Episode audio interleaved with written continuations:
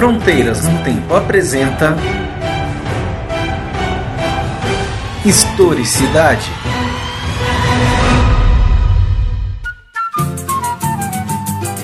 Olá, aqui quem fala é o Marcelo Beraba. Você está ouvindo Historicidade, um programa de entrevistas do Fronteiras no Tempo, um podcast de história.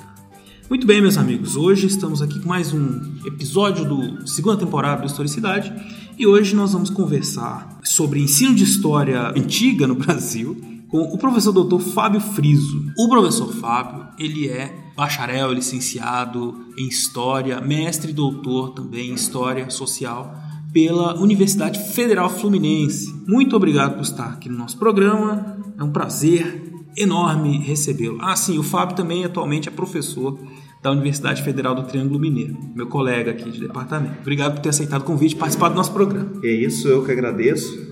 Eu sou ouvinte do programa de vocês, é um enorme prazer estar participando aqui e contribuindo para esse debate. Que bom. Bom, a gente vai falar de ensino de história antiga, né? E o ouvinte deve estar pensando assim, mas e daí, né? O que, que significa isso? Significa a gente pensar sobre o que, como a gente aprendeu a história antiga, o que a gente vê de história antiga, como ela deve ser, como ela tem sido ensinada e, em última instância, para que serve a história antiga, né? É, o que, que ela pode contribuir para a nossa compreensão do, da nossa vida, do mundo, enfim, né? como que a história antiga é uma parte da história que contribui para nossa para o nosso desenvolvimento né social enfim tudo mais. Nossa tô dando tipo um super uma, uma super responsabilidade para a história antiga né? Vai abrir tampa de palmito e tudo mais. Mas tudo bem é, então nós vamos falar um pouco aí sobre isso. Antes de, de falar sobre a história antiga que é um tema que a gente está trazendo não trouxe tantas vezes ainda para o fronteiras né eu queria que o Fábio, queria que você falasse um pouco sobre a sua trajetória acadêmica e as pesquisas que te levaram até chegar ao tema que nós vamos falar hoje. Eu me formei, né, como você falou, fiz graduação, mestrado e doutorado na Universidade Federal Fluminense em Niterói e desde a graduação é, eu iniciei minhas pesquisas na iniciação científica é, pesquisando é, Egito Antigo. Então, de modo geral, pode-se dizer que eu sou é, um egiptólogo, o que significa, de alguma maneira, ser um estranho dentro da própria história antiga no Brasil. E isso é um dos elementos que a gente pode conversar é, mais para frente. A partir de então, eu fiz o meu mestrado e o meu doutorado também nesse tema, na mesma universidade, e a partir de 2015, com a, a aparição da primeira proposta da Base Nacional Comum Curricular, que excluía do ensino básico, no âmbito do ensino fundamental, uh, os conteúdos de história antiga e medieval, eu fiz parte de um grupo de pessoas que começou a se preocupar mais, com maior ênfase, uh, a pensar o ensino dessas disciplinas, né, de história antiga e medieval, dessas áreas da disciplina de história, para poder dar conta uh, de entender qual é o nosso papel mesmo e se vale a pena ou se não vale a pena, se deveria ou não deveria estar a história antiga no ensino fundamental. A partir de então, me dediquei a estudar ensino de história e para poder chegar a essas é, discussões de uma maneira mais, mais profunda, mais qualificada e assim por diante. E isso nos trouxe até esse debate aqui. Mas é, é interessante porque você falou da sua trajetória. Eu vou até te fazer a pergunta que é o tema desse, desse programa de hoje, né? Porque você foi se enveredando pela história antiga até chegar ao Egito. E eu te pergunto, como é que você começou a pensar em história antiga? né, e, e chegar, chegar até o Egito? Eu acho que todos nós temos um contato muito grande com é, elementos da história antiga e o Egito tem um peso muito forte nisso. Uh... Os Thundercats está aí para provar. é através, dessa, através dessas representações, é justamente através dessas representações várias, né? Nós somos apresentados à história antiga e isso tem uma discussão sobre o ensino de história que parte disso que é uh, a gente pode não colocar os conteúdos de história antiga no ensino fundamental, mas isso não significa em absoluto que os estudantes não vão ter acesso a esse conteúdo de história antiga. Alguma coisa eles vão saber sobre história antiga por conta dessas é, representações da história pública, digamos assim, representações da história antiga nos Thundercats, são vários os desenhos Thundercats animados. É, Thundercats é coisa de velho, né? Mas assim, eles jogam, por exemplo, God of War, é, todo, né? Todas essas, todas essas representações se de tá mídia, né? também, né? Não, teve quatro aí agora. Ainda tá tendo, teve, uma, teve um um Assassin's Creed agora de Egito Antigo, teve um ah, Assassin's Creed de Grécia Antiga então, e assim por diante. Uhum. Então isso está cada vez mais presente né? no cinema, uh, nas, nas, no audiovisual como um todo, não? nas mídias como, como um todo. Então essas pessoas têm acesso a isso. Né? O que, que te levou? O que me levou no final foi meio uma perspectiva científica mesmo, assim, foi ter aula, as, as aulas da, de história antiga no primeiro período acabaram despertando meu interesse, teve a oportunidade de ingressar num laboratório que era o laboratório de história antiga, e a partir disso eu comecei a pesquisar ali. Eu tinha interesse por história de maneira muito geral. Uhum. É, por conta dessas mesmas representações, eu ingressei na, na universidade pensando em estudar história medieval. Uma grande parte das pessoas entra, né? Uhum. Em, especial dos nerds desse mundo, que jogaram RPG, uhum. que Tolkien, é, de fantasia medieval, todas essas coisas. Mas eu tive uma decepção nos primeiros períodos com História Medieval por conta da professora que lecionou essa disciplina e, por outro lado, o professor que lecionou a disciplina de História Antiga era muito bom e isso acabou me aproximando dessa então não existe, ao contrário de muitas pessoas que estudam o Egito Antigo, não existia em mim um enorme fascínio sobre, é, pelo Egito Antigo antes de chegar ao Egito Antigo a partir de uma abordagem científica, digamos assim. Você ficou pensando, você não era daqueles que leram eram os deuses astronautas, não, não. ficou pensando nas pirâmides voadoras, nada disso. Não. Né? Era outra história, né? Eu até gostava dos ETs, mas nunca tinha associado eles ao Egito. não tinha History Channel é, há um tempo exato. atrás, né? Agora é que a gente está nessa. Mas é, voltando aqui ao assunto, de maneira geral, como você disse, então todos nós temos esse contato, né? E aí parece é, que há uma. Um, todo, todo mundo vê uma ligação com algum aspecto da história antiga, mas é, eu acho que seria interessante a gente pensar aqui então, agora, é, por que estudar né, a história antiga no Brasil? Né? O que ela contribui para a nossa historiografia? Eu acho que o primeiro passo para a gente responder essa pergunta é pensar o porquê estudar história no Brasil ou em qualquer outro lugar. Uhum. Uh, a história antiga ela entra dentro de um uh, questionamento mais amplo nesse sentido de para que, que serve o ensino de história, que não só o ensino de história antiga esteve ameaçado de desaparecer do âmbito do ensino fundamental, mas o próprio ensino de história ainda está ameaçado de desaparecer. A gente não tem ainda fechado a BNCC do ensino médio e o ensino médio depois da reforma do governo golpista do Temer, a gente teve claramente é, uma diminuição absurda da importância do, do, ensino de história. Óbvio que a gente todo mundo sabe que isso está ligado a questões mais amplas. Tem um questionamento da história como disciplina é, e ciência na sociedade que a gente vive como um todo. Então, esse, esse questionamento do porquê estudar história antiga poderia ser feito no âmbito mais amplo. Por que estudar história, né? E, e tem sido feito. Mas no âmbito da, da história antiga, a gente para para pensar que a história como um todo, ela serve para que a gente entenda quem nós somos no mundo, né? Basicamente, como que nós devemos agir nesse mundo de acordo com o que nós somos. Isso significa dizer, em termos conceituais dentro da história, de que a história serve, entre outras coisas, para construir identidades. E que essas identidades é, ajudam a gente a pensar as nossas ações no cotidiano e assim por diante. Isso é uma questão é, específica da nossa espécie, inclusive. Né? Nós é, mobilizamos as nossas experiências no passado para orientar o que a gente faz no presente, é, buscando determinados objetivos no futuro. E a história antiga ela entra nesse aspecto, ela serve para orientar o nosso presente, assim como qualquer, outro, qualquer outra experiência do nosso passado. A gente tem uma suposta naturalidade compreendido uh, o, a razão de se estudar a história do Brasil. A própria Base Nacional Comum Curricular, ela apresentava a história do Brasil e excluía a história antiga, basicamente, com o, a justificativa de que estudar a história do Brasil era estudar a nossa história, era saber quem nós éramos. Uhum. E a história antiga, ela serve para saber quem nós somos, porque nós somos muito mais do que brasileiros.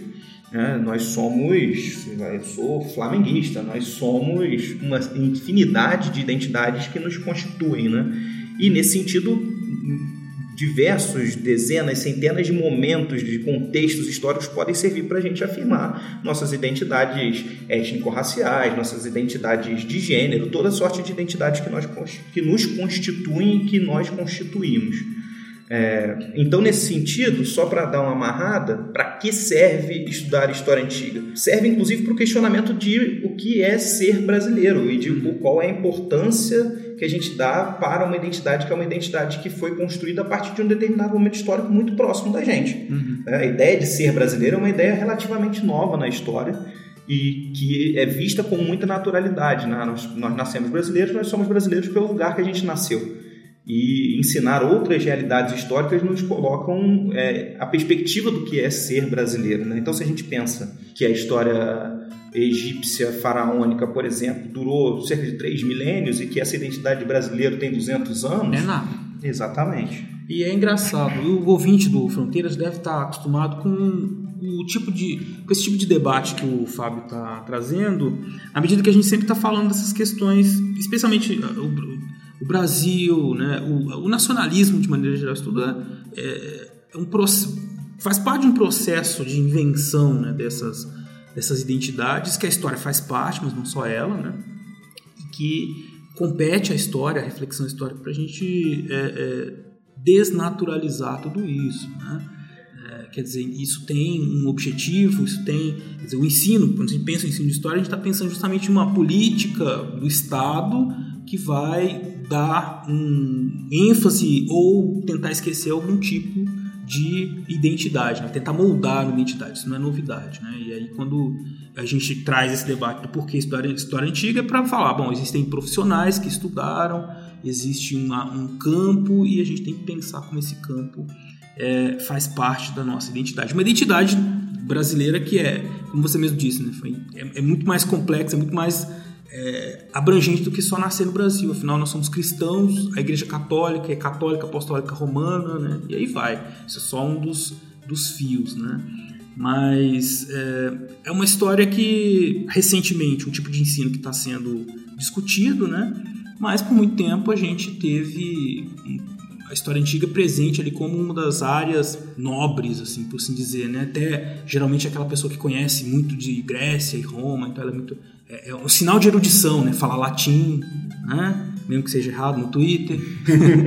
e, ou então você conhecer dos, da, da, democracia grega e tudo mais. Né? Então é erudição, né? conhecer a história antiga. Mas eu queria que você falasse pra gente um pouco sobre como que isso é, foi ensinado, essa história antiga no Brasil, como ela vem sendo ensinada. É, é bem interessante, é, partindo disso que você falou. É, tem um, um, um historiador é, inglês da, da, história antiga né, que ele, ao analisar a, como a história antiga foi pensada e tal, ele fala que a história antiga sempre foi mobilizada como um argumento de autoridade. Uhum. Que é isso, né? o sujeito vai falar latim porque isso dá ao argumento dele, independente do a besteira que ele estiver falando, se ele está falando em latim, o argumento ganha um peso. Uhum. Essa erudição era um, um, um, jogo de poder também, né? Certo. Então, a gente vai ver, por exemplo, os economistas clássicos, eles foram buscar estudar como é que é a economia no mundo romano, no mundo grego. É, os, a, a literatura que a gente conhece é uma literatura que tem as suas raízes no mundo romano e no mundo grego. Então, o mundo romano e o mundo grego, eles acabam sendo é, uma um poço de onde você tira esses argumentos que são um pouco de argumento de autoridade. O latim, até muito pouco tempo atrás, era uma língua, era a língua científica por, por excelência, né? Uhum. E eu estou sempre falando pouco tempo para coisas que não são 300, 400 anos atrás, porque a escala temporal de quem pensa em história antiga é uma escala temporal bastante diferente de quem pensa a realidade do, da história do Brasil é... contemporâneo, né? Eu sempre fico falando para os alunos assim, ah, porque vamos estudar a história do Brasil colonial. São 300 anos, 300 anos é muito tempo e tal. Agora depois dessa conversa com você, eu vou ficar com vergonha de falar isso. 300, 300 anos não é nada. Cara. Absolutamente, muito pouco tempo.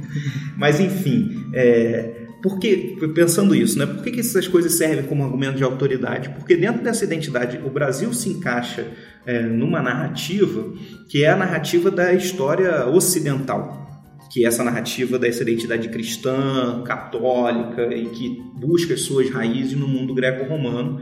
Isso se intensifica bastante a partir do Renascimento, que não à toa é um momento paradigmático para a nossa história escolar. Então, muitos lugares começam a, dar mais ênfase, mais peso na história a partir do Renascimento. Então, por exemplo, no Rio de Janeiro, quando eu fiz é, ensino médio, uh, não existia história antiga e história medieval no ensino médio. As disciplinas do ensino médio começavam a partir do Renascimento, crise do mundo feudal do Renascimento. Né? Esse momento é um momento, portanto, paradigmático para a forma como a gente entende o mundo hoje. A forma como a gente entende o mundo hoje é, começou a ser gestada com uma centralidade muito grande naquele Renascimento europeu. E esses caras é, do Renascimento Europeu, esses humanistas jogaram as raízes daquele mundo para justificar aqueles projetos de mundo que eles estavam vivendo, jogaram as raízes no mundo greco-romano. Né? Uma visão de mundo mais naturalista, que tentava se afastar de uma visão extremamente é, influenciada pela religião e pelos dogmas da religião e assim por diante. Isso fez com que Grécia e Roma ganhassem uma centralidade muito forte é, nessa narrativa do mundo que a gente passou a entender como um mundo ocidental. A partir do momento em que o Brasil se torna um país é, independente começa a se pensar numa identidade especificamente brasileira por conta de todos os dramas sobre a independência do Brasil, que não foi muito lá uma independência, né? Uhum. É, o Brasil se encaixa nessa narrativa. Então, poderia se encaixar em muitas outras. A gente poderia estar se encaixando numa, numa, num lugar dessa narrativa que desse muito, um, uma preponderância muito maior para as nossas tradições africanas, por Sim, exemplo. É. E não foi o caso porque foi um, um, essa criação de identidade é de elite, uhum. tem um projeto de embranquecimento, todas essas coisas que a gente sabe A própria história bem. é uma disciplina europeia. Exatamente. Enfim, né? E que essa própria história acadêmica que a gente está conhecendo joga suas raízes nessa antiguidade. Uhum. A escrita é um elemento fundamental para essa história e deixando aí todos aqueles povos ágrafos de lado, né?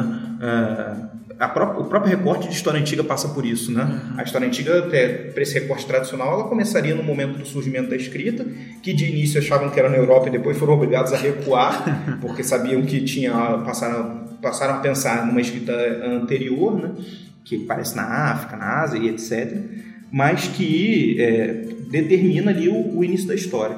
E aí a própria final da história antiga também vai se dar num momento que é um momento claramente europeu né? e, e determinante para a narrativa ocidental, porque a, a, ideia de queda do Império Romano que finaliza a história antiga é a queda do Império Romano do Ocidente. Uhum. O, o, Império Romano Oriental permaneceu sendo Império Romano, mas a narrativa ocidental é a narrativa que criou essa divisão quadripartite, né? Uhum. De história antiga, medieval, moderna e contemporânea. e contemporânea, que orienta a nossa, a nossa visão aqui. Bom, que tipo de história tem sido ensinada? A história antiga tem sido ensinada. A história antiga que tem sido ensinada é essa que nos encaixa nessa tradição ocidental. No Brasil, especificamente, o ensino de história antiga começa lá com os jesuítas que trouxeram essa tradição clássica para o Brasil. Uhum. E para os jesuítas isso era fundamental, porque eles educavam no, com o latim, com a leitura desses textos clássicos, né, da antiguidade greco-romana, mais especificamente da antiguidade latina do que da grega, inclusive.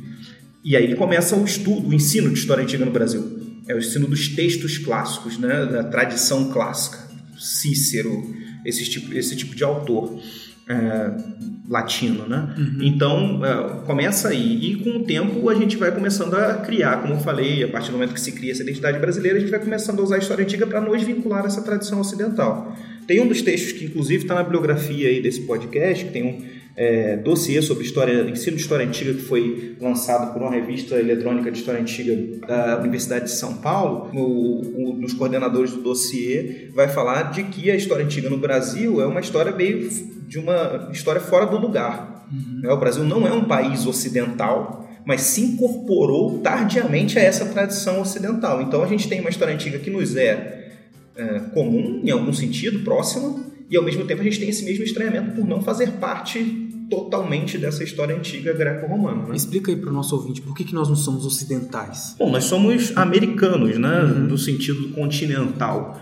E a não ser que a gente tome como premissa a ideia de que a conquista europeia da América dizimou a, a, as outras contribuições, né, e que nós somos, portanto, um país europeu, o que, o que não parece o caso. Não. É, nós partimos então dessa assumimos então uma trajetória que é uma trajetória ocidental europeia tanto que a história que a gente estuda da história antiga tradicional alguns milhares de anos depois uhum. né? a própria é, proposta da BNCC lá de 2015 era o contrário né era começar a partir do Brasil e de e ver os outros lugares outras culturas a partir do momento que elas têm contato com o Brasil o que, o que tem méritos muito grandes só que tem um problema tem dois problemas é, grandes nisso. Um é que a gente esquece essas representações da história pública e, e elas têm um peso muito forte. Elas dão um, um sentido para a história antiga que é um sentido é, que não inclui críticas importantes à história antiga. Depois a gente pode falar disso ou pode ficar para outra ocasião porque é muito assunto.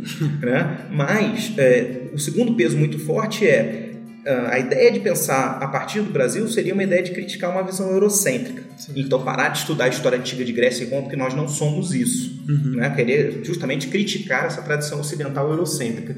Só que, para criticar essa tradição ocidental eurocêntrica, é, essa perspectiva de história que parte do Brasil, ela parte de um conceito que é um conceito europeu eurocêntrico, que é o conceito de nacionalidade. Uhum. Aí, a partir do momento que a gente cria a ideia de Brasil e naturaliza, falamos, nós somos brasileiros, nós temos que é, é, aprender a nossa identidade a partir do Brasil. O Brasil não existia, até como a gente falou, muito pouco tempo atrás, e essa ideia de territorialidade nacional como a unidade de análise da história é extremamente problemática, né? Uhum. Porque a gente sabe muito bem a identidade nacional para existir de maneira coesa, teve que destruir centenas de outras identidades Exatamente. ou sub é, julgar centenas de outras identidades que existem aqui e que hoje a gente está querendo resgatar. E mesmo assim, ela nunca teve, teria possibilidade de ser só um transplante direto né, do mundo europeu para cá. Né? Mesmo que eles tenham tentado ou conseguido exterminar boa parte da população que existia aqui,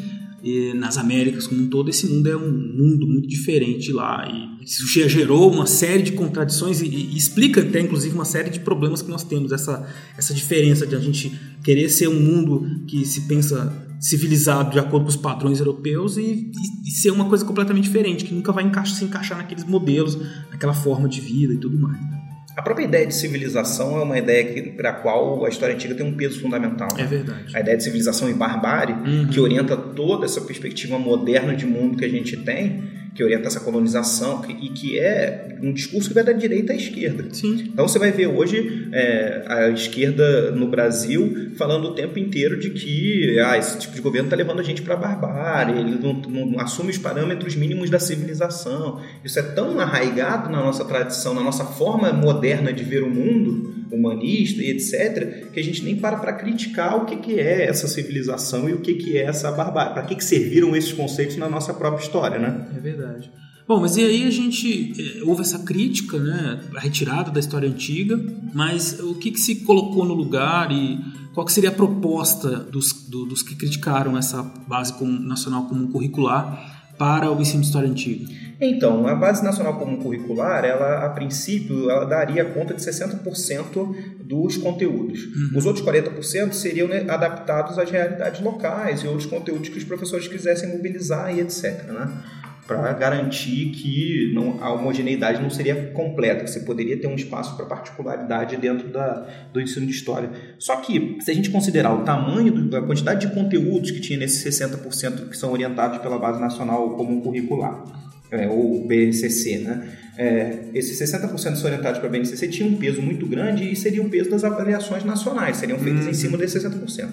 O que significa que, na prática, a gente saberia que esses 60 seriam 100%. Lógico. As pessoas dão aula para serem aprovadas numa determinada avaliação. Né? Uhum. Então, a história antiga, com isso, perderia muito peso. A proposta inicial era essa que foi chamada de Brasil-cêntrica. Isso é uma questão interessante, porque essa proposta Brasil-cêntrica ela foi criticada por dois lados, por uma vertente mais progressista e por uma vertente ultraconservadora. A vertente mais progressista criticou a partir disso que eu estava falando. Olha, tomar o Brasil como unidade de análise é um problema porque a, a ideia de nação já é uma ideia, ideia europeia. Uhum. A visão de um mundo no qual a nação é o sujeito histórico fundamental e que nós nos relacionamos com o sujeito que vive do outro no outro continente a partir das identidades de eu sou brasileiro, ele é angolano, quando a gente tem muitas identidades de proximidade que não nos, é, que nos aproximam muito mais do que se afastam, é uma perspectiva eurocêntrica, a divisão do mundo nessas nacionalidades. Então, essa é a, é a, crítica mais progressista. Por outro lado, a gente teve uma crítica extremamente conservadora desse plano Brasil-cêntrico de ensino de história, que era: vocês estão negando aos estudantes a tradição clássica que é importantíssima.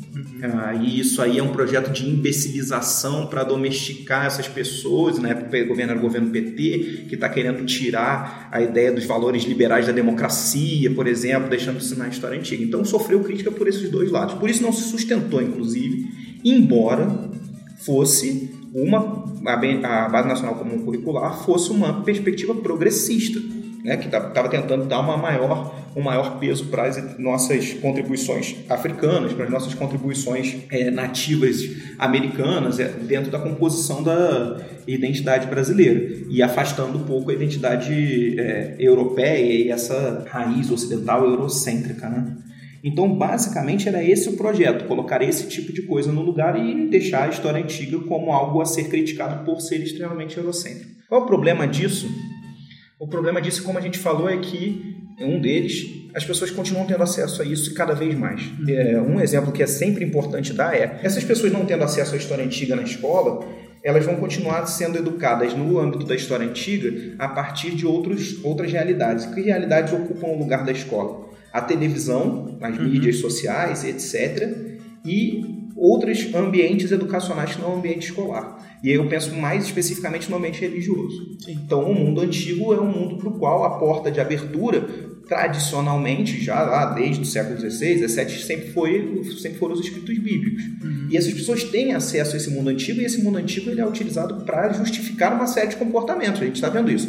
Ah, Deus criou o homem e a mulher, está lá na Bíblia. Uhum. Então, desde sempre, desde a antiguidade, era assim: a família sempre foi homem, mulher e criança. Então eles estão tendo acesso a esse passado e se a gente não tem a escola para transformar esse passado numa, num ambiente crítico e falar, olha, nem sempre foi assim, não. Na verdade, isso que eles estão falando é mais uma projeção do presente nesse passado do que efetivamente o que era o passado antigo. A gente dá para eles esse, essa bandeja. E, e, esses grupos sabem utilizar muito bem o papel dessa memória social da antiguidade, que está, é como eu falei, no ensino religioso, né? Mas que está na televisão, porque a televisão está propagando esse ensino religioso. Então, hoje em dia, a gente está brincando, é, conversando sobre as representações da história antiga no cinema, etc. Hoje em dia, a principal representação que os brasileiros têm da história antiga são as novelas da Record. Novela da Record, isso que eu ia falar exatamente agora. Todo semestre, todo, periodicamente, eu nunca assisti nenhuma, mas sempre tem. Ficou bem claro aí para o nosso ouvinte como que é importante que nós tenhamos outras fontes. Né? Inclusive, sempre é feita uma ligação muito direta. Assim, as pessoas na escola aprendem lá democracia, né, república, então fazem ligações diretas né, assim, com, com o presente, que é muito problemático também. Né? Mas é, tirar dessas, esses debates da escola, olha eu me aliando aos conservadores, né? vai alienar as pessoas. Não, mas enfim, tem esses temas são temas que muitas vezes é, chamam a atenção dos alunos também. Apesar de que é, poderiam ser feitos de um jeito melhor, né? Eu acho que é, essa, isso é uma coisa que eu tenho pensado cada vez mais. A gente tem a necessidade de aproximar os nossos conteúdos dos estudantes. Isso é óbvio. Ir para a história antiga e medieval, isso que a, a Cláudia Borgo já teve aqui falando, é, e ela tem um trabalho sobre temporalidades recuadas, com o qual concordo perfeitamente, não é um, um, porquê da história antiga, porque, como a gente já falou, a própria recorte da história antiga é completamente eurocêntrico. Uhum. Então, é para que, que servem essas que a Cláudia chama de temporalidades recuadas? Ou que eu. É, gosto de chamar de passados distantes, com uhum. alguns outros colegas que pensaram sobre isso. O que, que esses passados são distantes? Que podem ser distantes geograficamente. Uhum. É, não precisa ter sido há 3 mil anos atrás. Ele pode ser uma comunidade nativa que ainda vive hoje e que não, não faz parte dessa lógica de sociabilidade que a gente tem no mundo de hoje, que vem de uma sociabilidade diferente ainda. Né? Então, comunidades indígenas várias, etc. O que, que isso ensina pra gente? Então, não importa se é história antiga no sentido que a gente entende mas são essas coisas mais distantes. Para uhum. que serve? Para serve para a gente pensar que a nossa realidade não é uma realidade natural. Né? Uhum. E se a gente começa o, o, o ensino de história a partir do século XVI, 15, 14, seja lá o que for, né? então, que é como se tem pensado, né? tirando a história antiga e medieval, a gente está só reificando um mundo no qual a Europa é efetivamente o centro, porque a Europa passa a ser o centro do mundo a partir desse período. Até então, em grande maioria da sua história, a Europa era apenas uma periferia de outras realidades dentro desse mundo. Então a história antiga serve para construir, para primeiro, para desconstruir essas narrativas tradicionais. Eu acho que essas aproximações, como você falou, de ah, vamos trazer o tema, democracia, que é uma coisa que existe hoje, já existia lá. Uhum. É, outras coisas que existem hoje surgiram lá. Isso é extremamente problemático porque cria uma linha de unidade muito forte entre uhum. hoje e ontem. Talvez a história antiga hoje tenha um papel muito maior de, pelo contrário, criticar isso. Bom, uhum. isso surgiu lá, mas é como que a gente está usando esse conhecimento, que era uma coisa completamente diferente lá, como que a gente mobiliza hoje para os nossos interesses. Uhum. Então, não só estudar a história antiga é, em si, que é efetivamente as coisas através da documentação do passado, da antiguidade, etc., mas sim como, em momentos diferentes da história, e mais especificamente hoje, esse passado é mobilizado e para que ele é mobilizado, para que ele tem sido mobilizado no Brasil e para que ele é mobilizado no Brasil. O estudo da história antiga serve basicamente para isso, para a gente criticar essa mobilização desse passado. Falar, olha, essa democracia aí também não é exatamente isso que a gente está pensando, não. Tem questões acerca disso toda essa base ocidental de pensamento é, não era exatamente isso. É, isso foi uma forma que a gente deu um sentido para a história antiga a posteriori. E, entre outros, é, outras coisas, assim falando de uma maneira diferente, o que a gente tem pensado cada vez mais no âmbito da história antiga é como deseuropeizar a história antiga ou como desocidentalizar a história antiga. Uhum. Esse é um outro tema enorme que também não é, a gente pode pensar em outra, outro momento, que é essa própria divisão Ocidente e Oriente, como que a história antiga serve para isso. Uhum. É, porque aí você tem toda uma carga negativa para o Oriente e toda uma carga positiva para esse Ocidente. Ligado a essa questão de civilizações, barbárie, né? Exatamente. Oriente. Né? Uma questão que começa a ter muita força no século XIX, lá como Eduardo Said vai mostrar, né, essa ideia da construção do outro, do negativo como oriental, que é um grande saco de gato, uhum. porque o Oriente é tudo que não é Ocidente. É o chinês, o indiano, o islâmico de qualquer lugar, o africano pode entrar nesse, nesse grande balaio aí, é, que é qualquer coisa que não é cristã e que reconhece as raízes latinas e gregas, né, é, ocidentais. Enfim, o estudo da história antiga hoje então está caminhando muito mais no sentido de pensar, olha, isso que a gente identifica como a nossa raiz essa coisa da excepcionalidade ocidental, a, a, o milagre grego foi onde surgiu a filosofia e o pensamento racional, não é exatamente desse jeito, né? A própria Roma antiga não era tão ocidental como se quer pensar. E aí eu acho que o papel fundamental do ensino história antiga é criar essa alteridade, porque a gente precisa do outro. O mundo que a gente vive, a maneira como a gente entende o mundo, tudo isso começa a se constituir com ênfase a partir do século XIV e XV no Renascimento. É, 15, 16 tal, no Renascimento Europeu. Ensinar o que veio antes é ensinar o que é diferente, do contrário, a gente está reificando. Bom, essa estrutura moderna, racional, capitalista, que começa a surgir nesse momento, é como a gente entende o mundo e como a gente naturaliza o mundo, ela tem que ser criticada. E a única forma de criticar ela é vendo como outros povos que não estavam nessa esfera se, se pensaram, sociabilizavam etc. E isso pode ser tanto da antiguidade antes do século XIV e pode ser também no século XVIII na África Pode ser a Amazônia profunda dos anos 20, sim. Uma ilha perdida no Pacífico, pode ter alguém lá. É, são outras formas outras de realidades. sociabilidade e realidade que nos colocam em perspectiva. Bom, esse mundo que a gente vive não é natural. E acho que a antiguidade e a Idade Média, os passados distantes, as temporalidades recuadas servem um pouco para isso. Isso é ótimo, cara. E é muito interessante porque aí quando a gente bate esses papos, né, você tá assim, eu trabalho com história do Brasil, você trabalha com história antiga, a gente vê os pontos de interseção, né?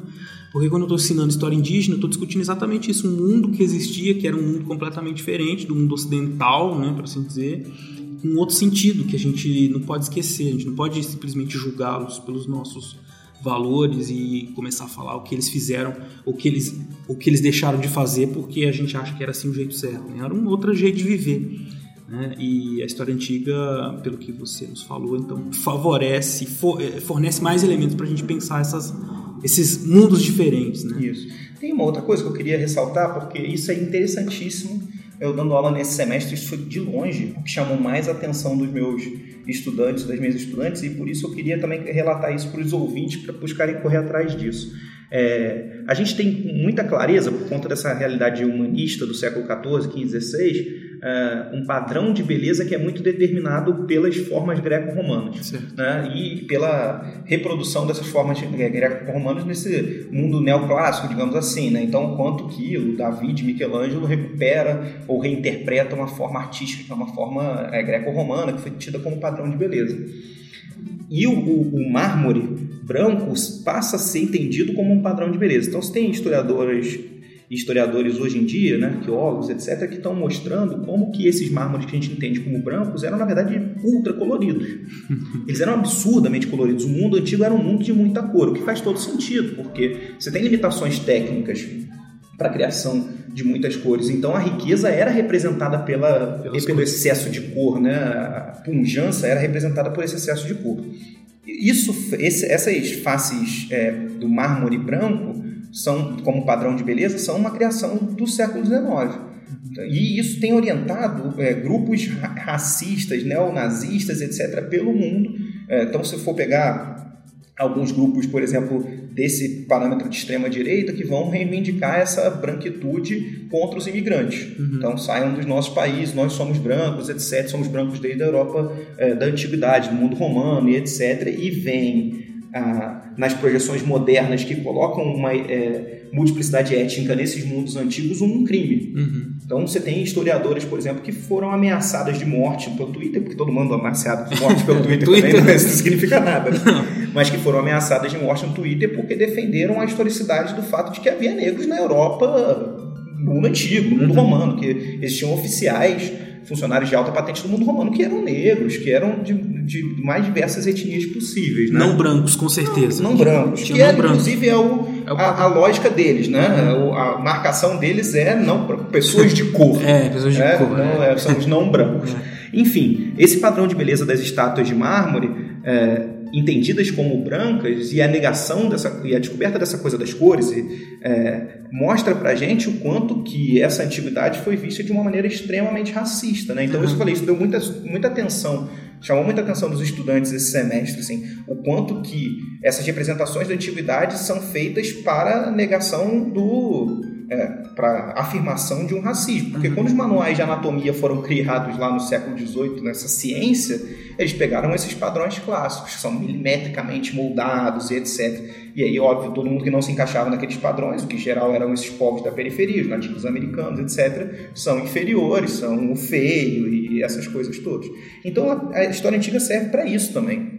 Serve para discutir o racismo hoje. Uhum. É, e ela é assim como qualquer outra história, ela deve ser instrumentalizada. Né? Os professores têm que pensar em instrumentalizar esse ensino de história para os seus estudantes criarem as suas próprias identidades, para se sentirem confiantes com as suas próprias identidades, etc. Nesse sentido, a criação de uma identidade afrodescendente, por exemplo, negra e etc., ela, ela pode ser feita a partir tanto da escravidão do século XIX, que é um, muito mais óbvio, uhum. quanto do mundo antigo.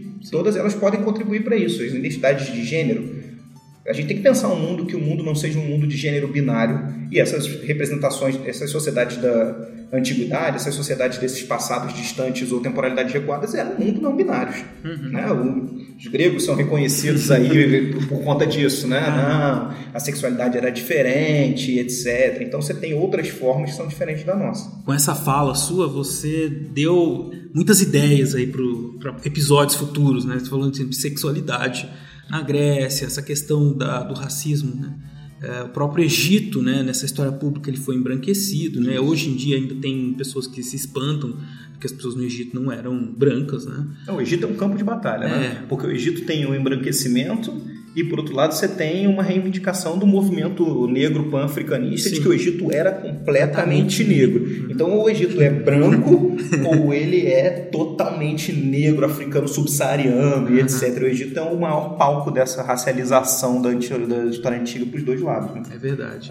Mas eu, o papo está muito bom, a gente vai ter que deixar aí para o ouvinte todas essas questões para eles irem se refletindo. Nós vamos ter que, infelizmente, encerrar a conversa aqui. Eu gostaria de pedir para que você fizesse umas considerações finais e de antemão já agradeço aí sua exposição, suas palavras que foram muito interessantes. Ah, eu que agradeço o convite. Estou à disposição para muitas outras conversas, inclusive por conta desse aspecto que a gente falou, a história antiga, ela tem que ser pensado no âmbito da história pública como todas as outras coisas. A gente está dentro da universidade tentando atravessar essa barreira que é difícil. E acho que o programa de vocês tem um papel fundamental nesse, nessa coisa da divulgação científica, de achar é, novos públicos novas formas de compreender o, o, mundo a partir da história.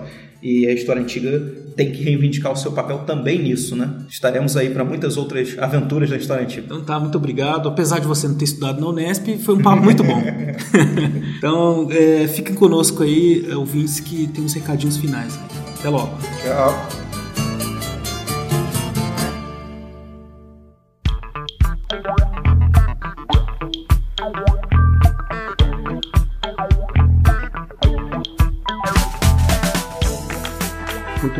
Pessoal? Espero que vocês tenham gostado do episódio de hoje, percebido o quanto é importante estudar a história antiga, pelo mesmo motivo que é importante estudar história em geral. Né? A palavra-chave aqui é desnaturalização.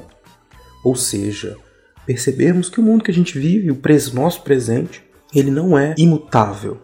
Existem sociedades no tempo e no espaço muito diferentes daquelas que nós temos hoje em dia. Nada é inevitável, nada é para sempre. O que o homem faz é sempre transformar o mundo à sua volta e as coisas e os sentidos que ele dá para esse mundo também.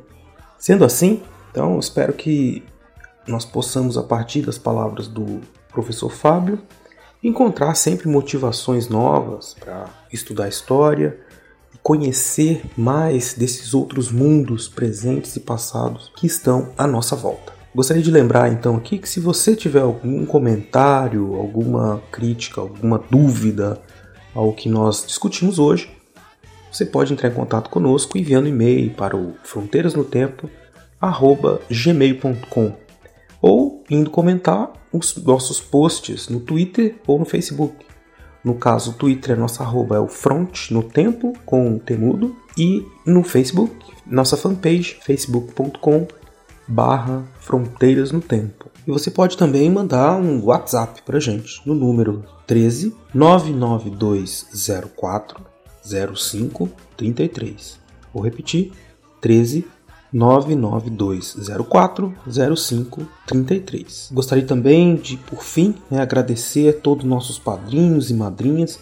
Sem eles, esse programa não existiria. Se você quiser nos ajudar na produção do, dos programas do Fronteiras no Tempo, você também pode se tornar um padrinho, uma madrinha do nosso programa, contribuindo de diversas maneiras. Para vocês saberem como contribuir, vocês podem entrar no site www.padrim.com barra Fronteiras no Tempo. Padrim com M no final, tá? Então lá vocês vão encontrar todas as modalidades de contribuição que vocês podem fazer para nos ajudar. Então é isso, pessoal. Muito obrigado por ter estado conosco até aqui e nos vemos de novo daqui 15 dias no programa regular Fronteiras no Tempo. Um abraço.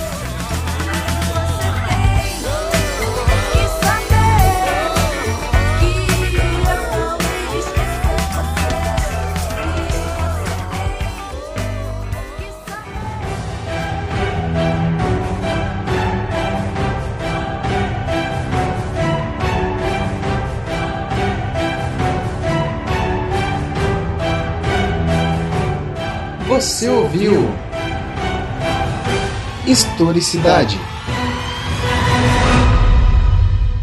Edição Talkencast. Edições e produções de podcast.